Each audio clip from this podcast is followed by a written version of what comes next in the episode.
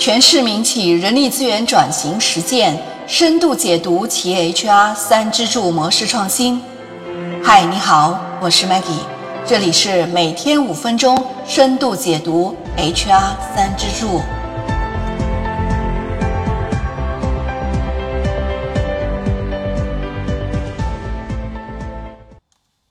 世间万物都存在一个物极必反的规律，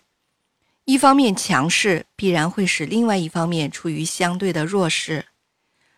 我们在前面几期的节目都和大家介绍了阿里巴巴的 HR 三支柱，其实阿里巴巴的 HR 三支柱也是存在一定的问题的。在阿里巴巴的 HR 三支柱模式中，以政委为代表的 HRBP 是最有特色的部分。阿里的政委采用自下而上的工作方式，被授予了相对更大的权利。政委与业务相互补位，拥有了充分的决策权。而我们说 HR 三支柱的另外一条支柱就是 COE 专家中心，英文全称是 Center of Experts。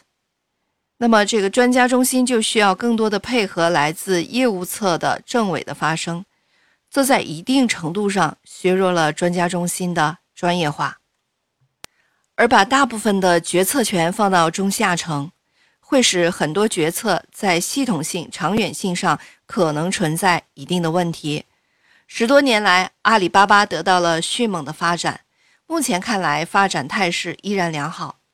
这在很大程度上是归功于组织的长远战略把握在以马云为核心的合伙人团队手中。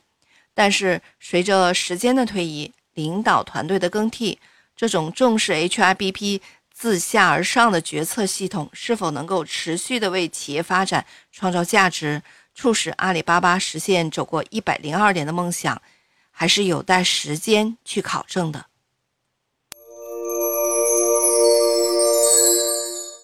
我们可以说，阿里巴巴是一个生态系统，不仅它自身业务多元化，而且它的关联公司和服务也很多。阿里生态也正在围绕着核心电商、云计算、数字媒体和娱乐等等业务不断的延展。生态的延展让阿里城文化变得更加包容，鼓励了生态圈内的子城文化的诞生和发展。这也对人力资源管理提出了新的挑战。全部套用政委，确实很难在子公司和关联业务中去实现。这些不断诞生、逐渐成长、成熟的子承，呼唤适合他业务特点的人力资源管理体系。